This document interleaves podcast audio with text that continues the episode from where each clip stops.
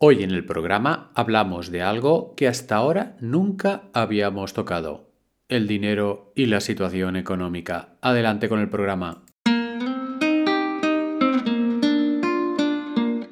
Estáis escuchando el podcast de Psicología, Comunicación y Crecimiento Personal de Joan Contreras. Bienvenidos.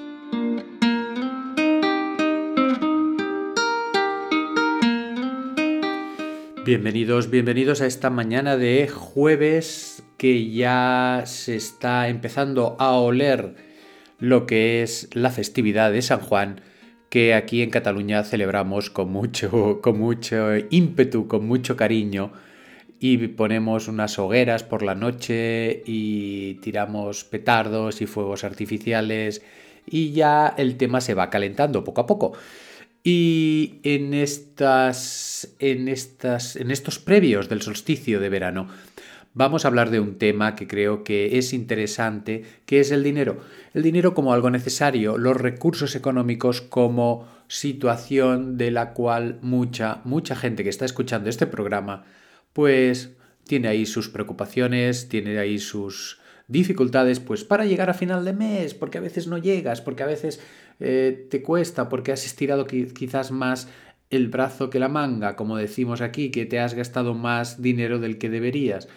Y ahí es importante el dinero como, como forma de subsistencia y también como símbolo de tu vida, porque el dinero hay gente que lo toma como objetivo, como objetivo único, y, y cuanto más ganas, luego esa persona más quiere ganar. Y yo soy partidario de, de como, hombre, sí que me gusta ir a ganar un montón de dinero, tener un montón de dinero, pero yo creo que ahí Gandhi tenía razón. El planeta tiene un montón de recursos, pero no tantos como para que todos tengamos una casa con piscina y, un, y dos coches, pero sí que hay recursos para que todo el mundo tenga una casa digna y pueda comer cada día. Entonces, el, la distribución de recursos es un gran problema hoy en día.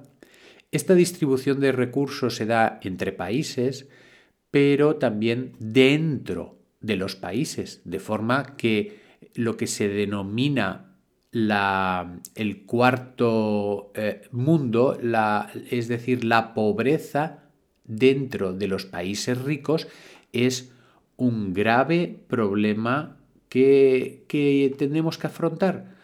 ¿Por qué? Porque es que eh, no, no es justo.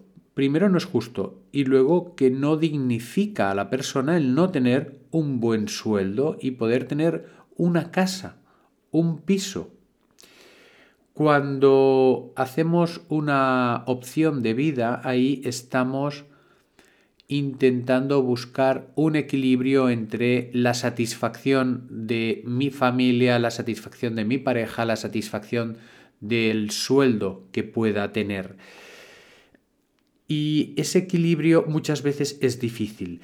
Mirad, yo esto os lo explico porque también viene a raíz de una, de una terapia que estoy haciendo, un asesoramiento, más que una terapia, a una persona de, de Baja California, de Estados Unidos, por Skype, que la hago. Y ahí esa persona, pues eh, inconscientemente cree que no se merece ganar mucho dinero. Y es curioso porque ella se queja, no mucho, pero se queja, y adopta una actitud como resignada, como diciendo, bueno, sí, es lo que gano, es lo que me toca. Y esa resignación es la que estamos trabajando en el asesoramiento. ¿Por qué? Porque por algún motivo, se supone que familiar, se cree que no debe ganar dinero, que no debe ir holgada económicamente. Y a veces esas son ideas que nos vienen inconscientemente y quedan grabadas. Como puede quedar grabado inconscientemente para un hombre que tiene que ser muy duro y no mostrar sus sentimientos. Cosa que, ya sea en el caso del hombre, expresando sus sentimientos, ya sea en el caso de esta mujer ganando dinero, liberan, mejoran y hacen que la satisfacción de la persona sea mucho mayor. Fijaros que aquí hay un, hay un truco que utilizo y os voy, a, os voy a explicar. Es un truco muy sencillo, es un truco muy antiguo que funciona en estos casos. Evidentemente no es una varita mágica, pero sí que funciona para cambiar ideas inconscientes. Y esto lo he utilizado yo mismo. Entonces yo le hice copiar cien veces como si se tratase de una niña pequeña. Merezco tener o merezco ganar dinero para sobre subsistir yo misma, o algo así, una frase así, ¿eh? Y se la hice copiar cien veces. Y el otro día me la enseñaba, toda orgullosa, porque había notado un cambio. Y ella se veía como más capaz de eh, buscar más trabajo, se veía más capaz de promo- promocionarse, de... de mm, hacer entrevistas de trabajo. Y hubo un cambio, y esa idea inconsciente de que no voy a ganar dinero o no voy a tener un sueldo digno o no me lo merezco, está como grabada en, la, en el inconsciente, como os decía. Pero claro, tú me puedes decir, hombre, eso, esto es muy fácil, mira, pero ¿cómo sé cuál es la idea inconsciente que me está bloqueando? ¿De acuerdo? Porque en esta chica es, a lo mejor, no me merezco esto, y en otra persona puede ser otra cosa diferente. Y ahí es la necesidad de, de tener o, o un amigo psicólogo que te lo diga, o un amigo intuitivo, una amiga o un amigo muy intuitivo que te lo diga, o vas a un terapeuta para trabajártelo, porque esas ideas inconscientes, al no ser conscientes, las tenemos bloqueadas a la conciencia y no nos dejan avanzar.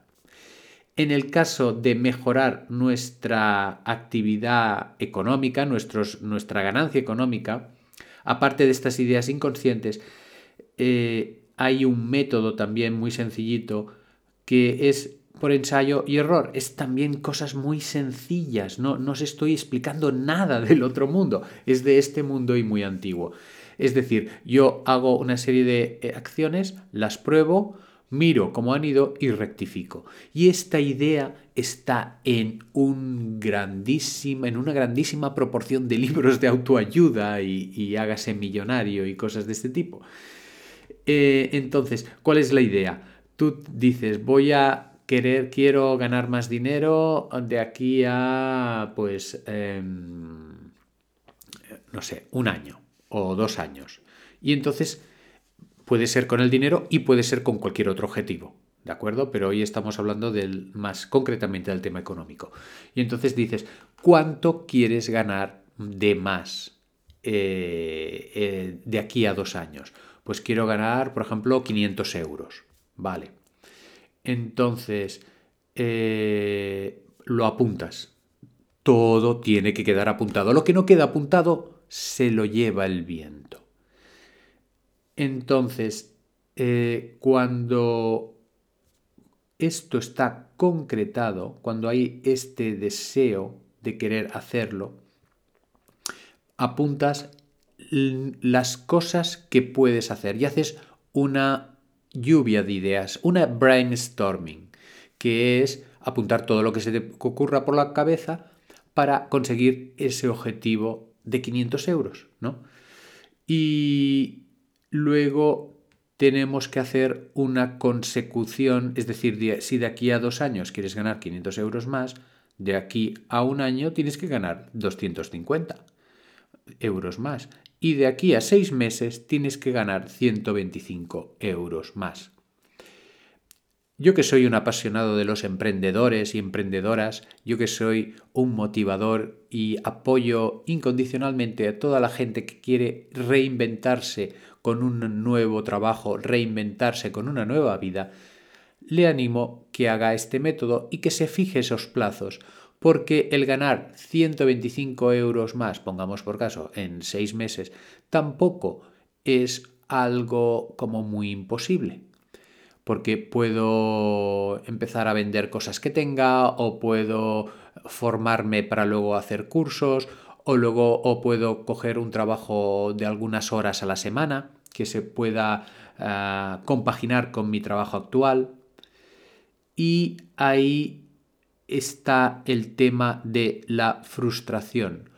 ¿Qué hago cuando veo que esos objetivos mínimos que establezco en un plazo muy concreto no los consigo? Pues puedo hacer, puedo, hay, hay dos caminos. Esto es como el cuento de los niños, señoras y señores. Eh, iba a decir teleoyentes, pero lo de teleoyentes no sé si es muy compatible.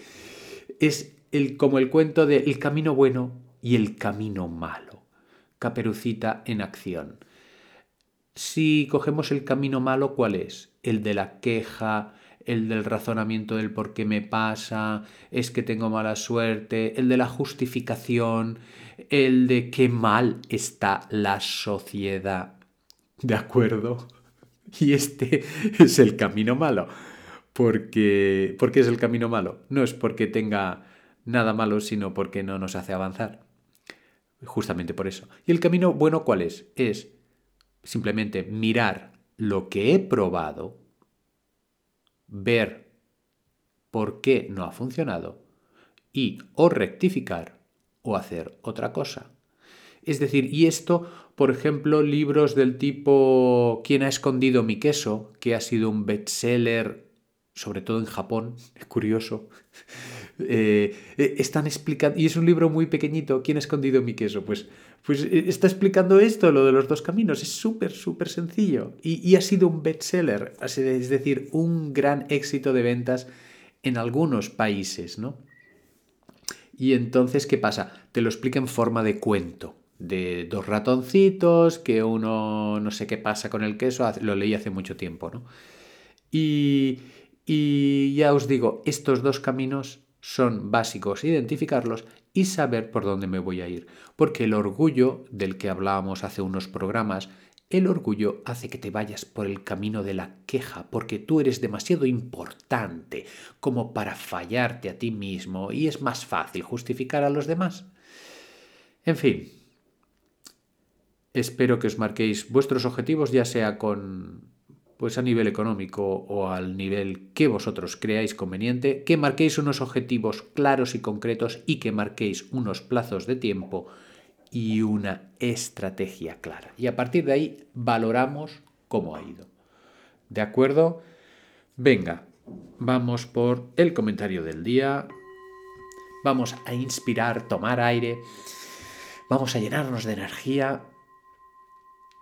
Ya sea por la mañana, ya sea por la tarde, ya sea por la noche, cuando escuchéis este programa, y vamos a notar dentro esa fuerza del oxígeno que nos llega y la vamos transformando en felicidad, en bienestar a lo largo de la expansión en nuestro cuerpo. Entonces volvemos a tomar aire,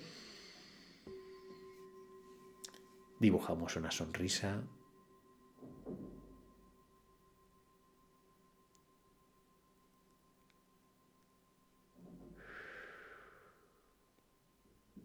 Y hasta el próximo programa.